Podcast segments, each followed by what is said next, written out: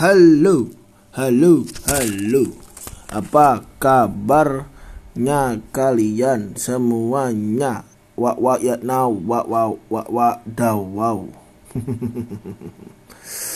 Sudah lama tidak berkumpul di sana, di sana lagi.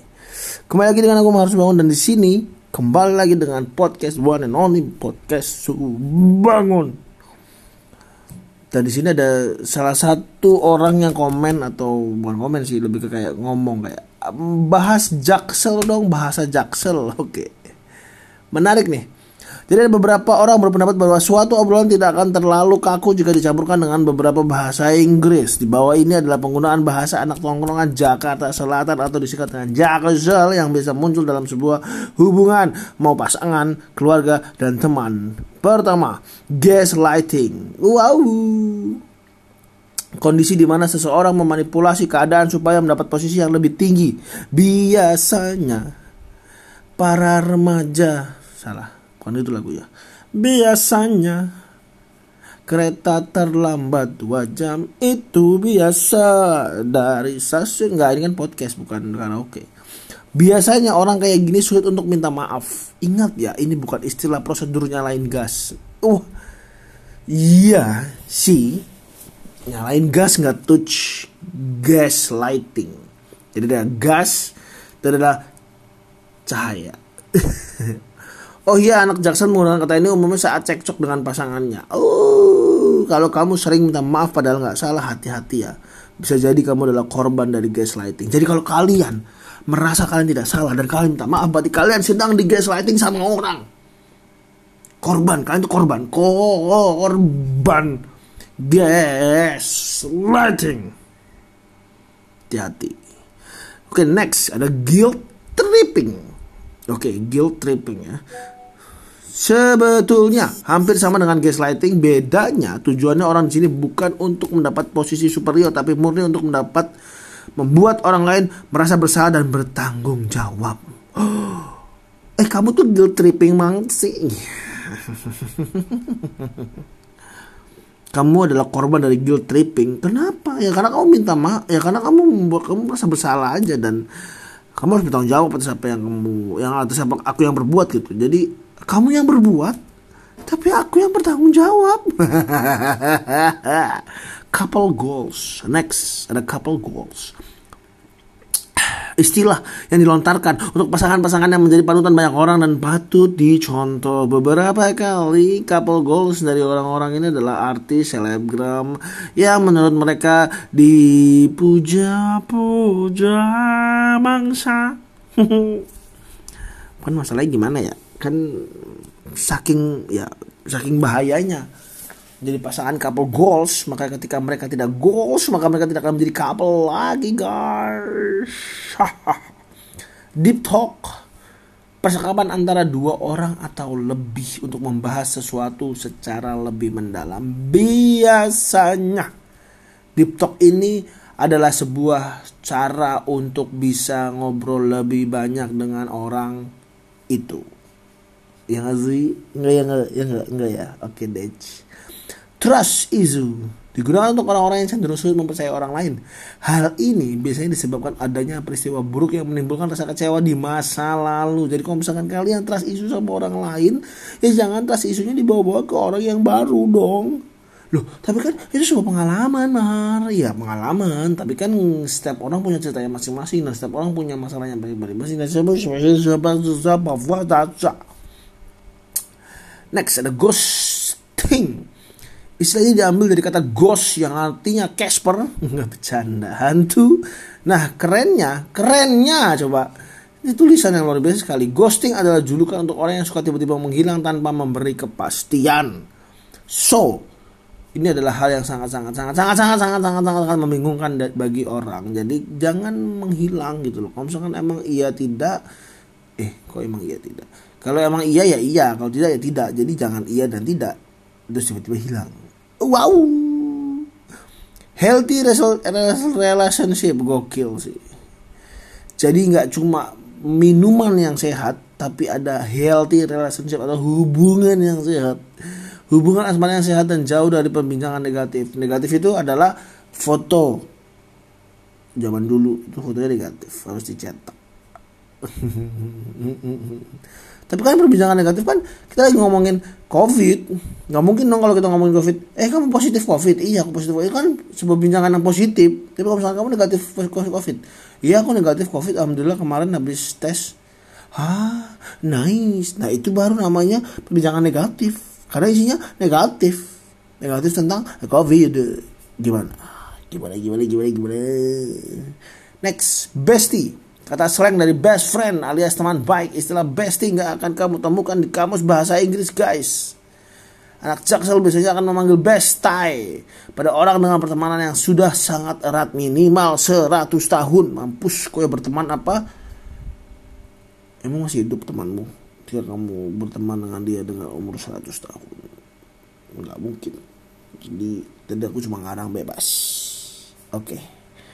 next ada bromance. Bro itu laki-laki mens itu halangan ya. Uh, apa namanya hate gitu menstruasi. Yang artinya adalah bromance adalah pertemanan yang erat di antara dua laki-laki kurang lebih sama dengan best tie tapi kalau best tie biasanya banyak digunakan oleh perempuan. Kalau bromance itu digunakan oleh bro bro bro bro bro bro bro. So what's and salah what's or who your bromance ladies and gentlemen. Eh kalau ladies and gentlemen gentlemen toxic relationship. Contraction dari healthy relationship ya. Artinya dari sebuah hubungan asmara yang enggak sehat dan cenderung saling merugikan satu sama lain. Uh, namanya itu namanya parasitisme. Karena kalau komensalisme enggak ngerugiin. Karena kan dia bisa pulang sendiri naik biskun ya. Next ada silent treatment waduh Perilaku seseorang yang mengabaikan pasangan dalam waktu tertentu tanpa ada penjelasan atau usaha untuk menyelesaikannya. Nah ini silent treatment. Jadi ini adalah di mana sama seperti ghosting tapi ini sudah berpacaran. Kalau ghosting itu belum berpacaran, nah kalau ini sudah berpacaran, sudah berhubungan, sudah menjalin kasih sayang yang benar-benar official. Tiba-tiba dia menghilang, pff, bam,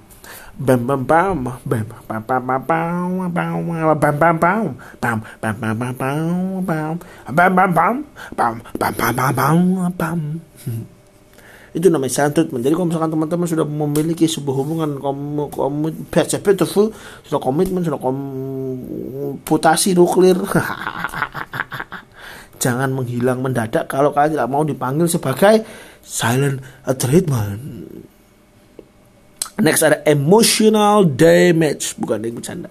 Emotional abuse, juga untuk orang yang memanipulasi orang lain melalui tindakan atau perkataan yang bersifat ancaman. Hal ini tentunya akan membuat orang lain takut dan merasa terintimidasi.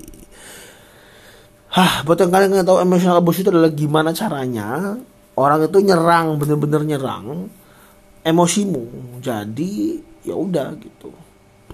Kamu dimanipulasi sama si orang tersebut. Gitu jadi tujuannya adalah orang itu bikin takut apa kebikin apa bisa berakibat membuat takut orang itu. Misalkan biasanya terjadi di uh, perdesaan gitu ya. Perdesaan dia punya hutang di sebuah rentenir. Nah akhirnya si rentenir ini menyewa apa namanya uh, debt collector gitu loh. Kayak algojo algojo gitu terus buat nagih. Nah si algojo algojo ini menggunakan cara emotional abuse itu satu. Bisa juga kalau misalnya kalian berpacaran atau kalian apa punya pasangan gitu. Nah terus kalian ngancem-ngancem pakai obeng mau digunting mau dibunuh dan sebagainya. Akhirnya kalian ketakutan bahkan kenyamanan mungkin karena terlalu abusive gitu. Jadi kayak ah gitu. Tiba-tiba nguap aja next strict parents. Artinya orang tua yang terlalu menuntut anaknya untuk menurut dan tidak diberi kebiasaan melalui melakukan hal yang disukai. Aku agree for disagree atau bisa juga disagree for agree. Kalau dari aku pribadi uh, tergantung baik lagi tergantung anaknya sih. Jadi kalau misalkan anaknya merasa bahwa aku belum mampu kuliah atau belum mampu S1 terus tiba-tiba dia bilang udah masuk saja ini ya nurut dan ya udah bagus dan akhirnya kan masuk. Gitu. Next. Kelingi. Apa celingi. Celinggai. Apa namanya sifat ini cenderung ditunjukkan pada orang yang bergantung terhadap orang lain. Misalnya terjadi dalam sebuah hubungan percintaan istilah ini bisa dikatakan sebagai cringe. Oh. Ya, ya. Sebagai alumni. Sebagai alumni yang bucin cukup lama dan cukup banyak di SMP jadi ya bisa sedikit. Jadi kita aja lo ya. Oke okay, next. Terima kasih. Karena tidak ada yang respon jadi saya anggap oke okay semua. Next ada love language adalah bahasa cinta. Seperti tindakan atau cinta yang sudah pernah aku bahas kemarin di podcast khusus love language yang ada lima. Dan orang-orang yang mendengarkan lo apa episode love language itu rata-rata pada bilang kayak Mas Bar kayak condongnya ke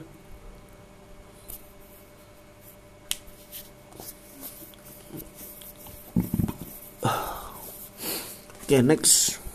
Ada support system.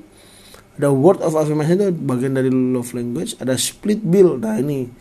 Split bill artinya mah bayar dewek-dewek lah ya bos gitu. Ada sleep call. Teleponan sampai pagi. Ada overwork itu bekerja yang lebih dari jam kerja yang dinikmati overwhelm berlebihan seperti yang kita tahu sesuatu yang berlebihan itu nggak baik ya kan hektik sibuk dan nggak bisa diganggu. Burnout, jadi bisa digunakan akrab di telinga pegawai kantor yang 24 jam per 7 sehingga seimbang. Love life balance. Not biasanya digunakan untuk membalas chat atau memberi tugas. Next.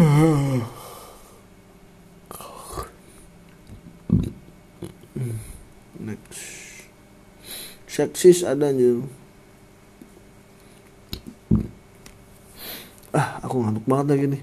Oke kita cukup sekian dulu dan nanti kita sambung lagi di podcast semoga baik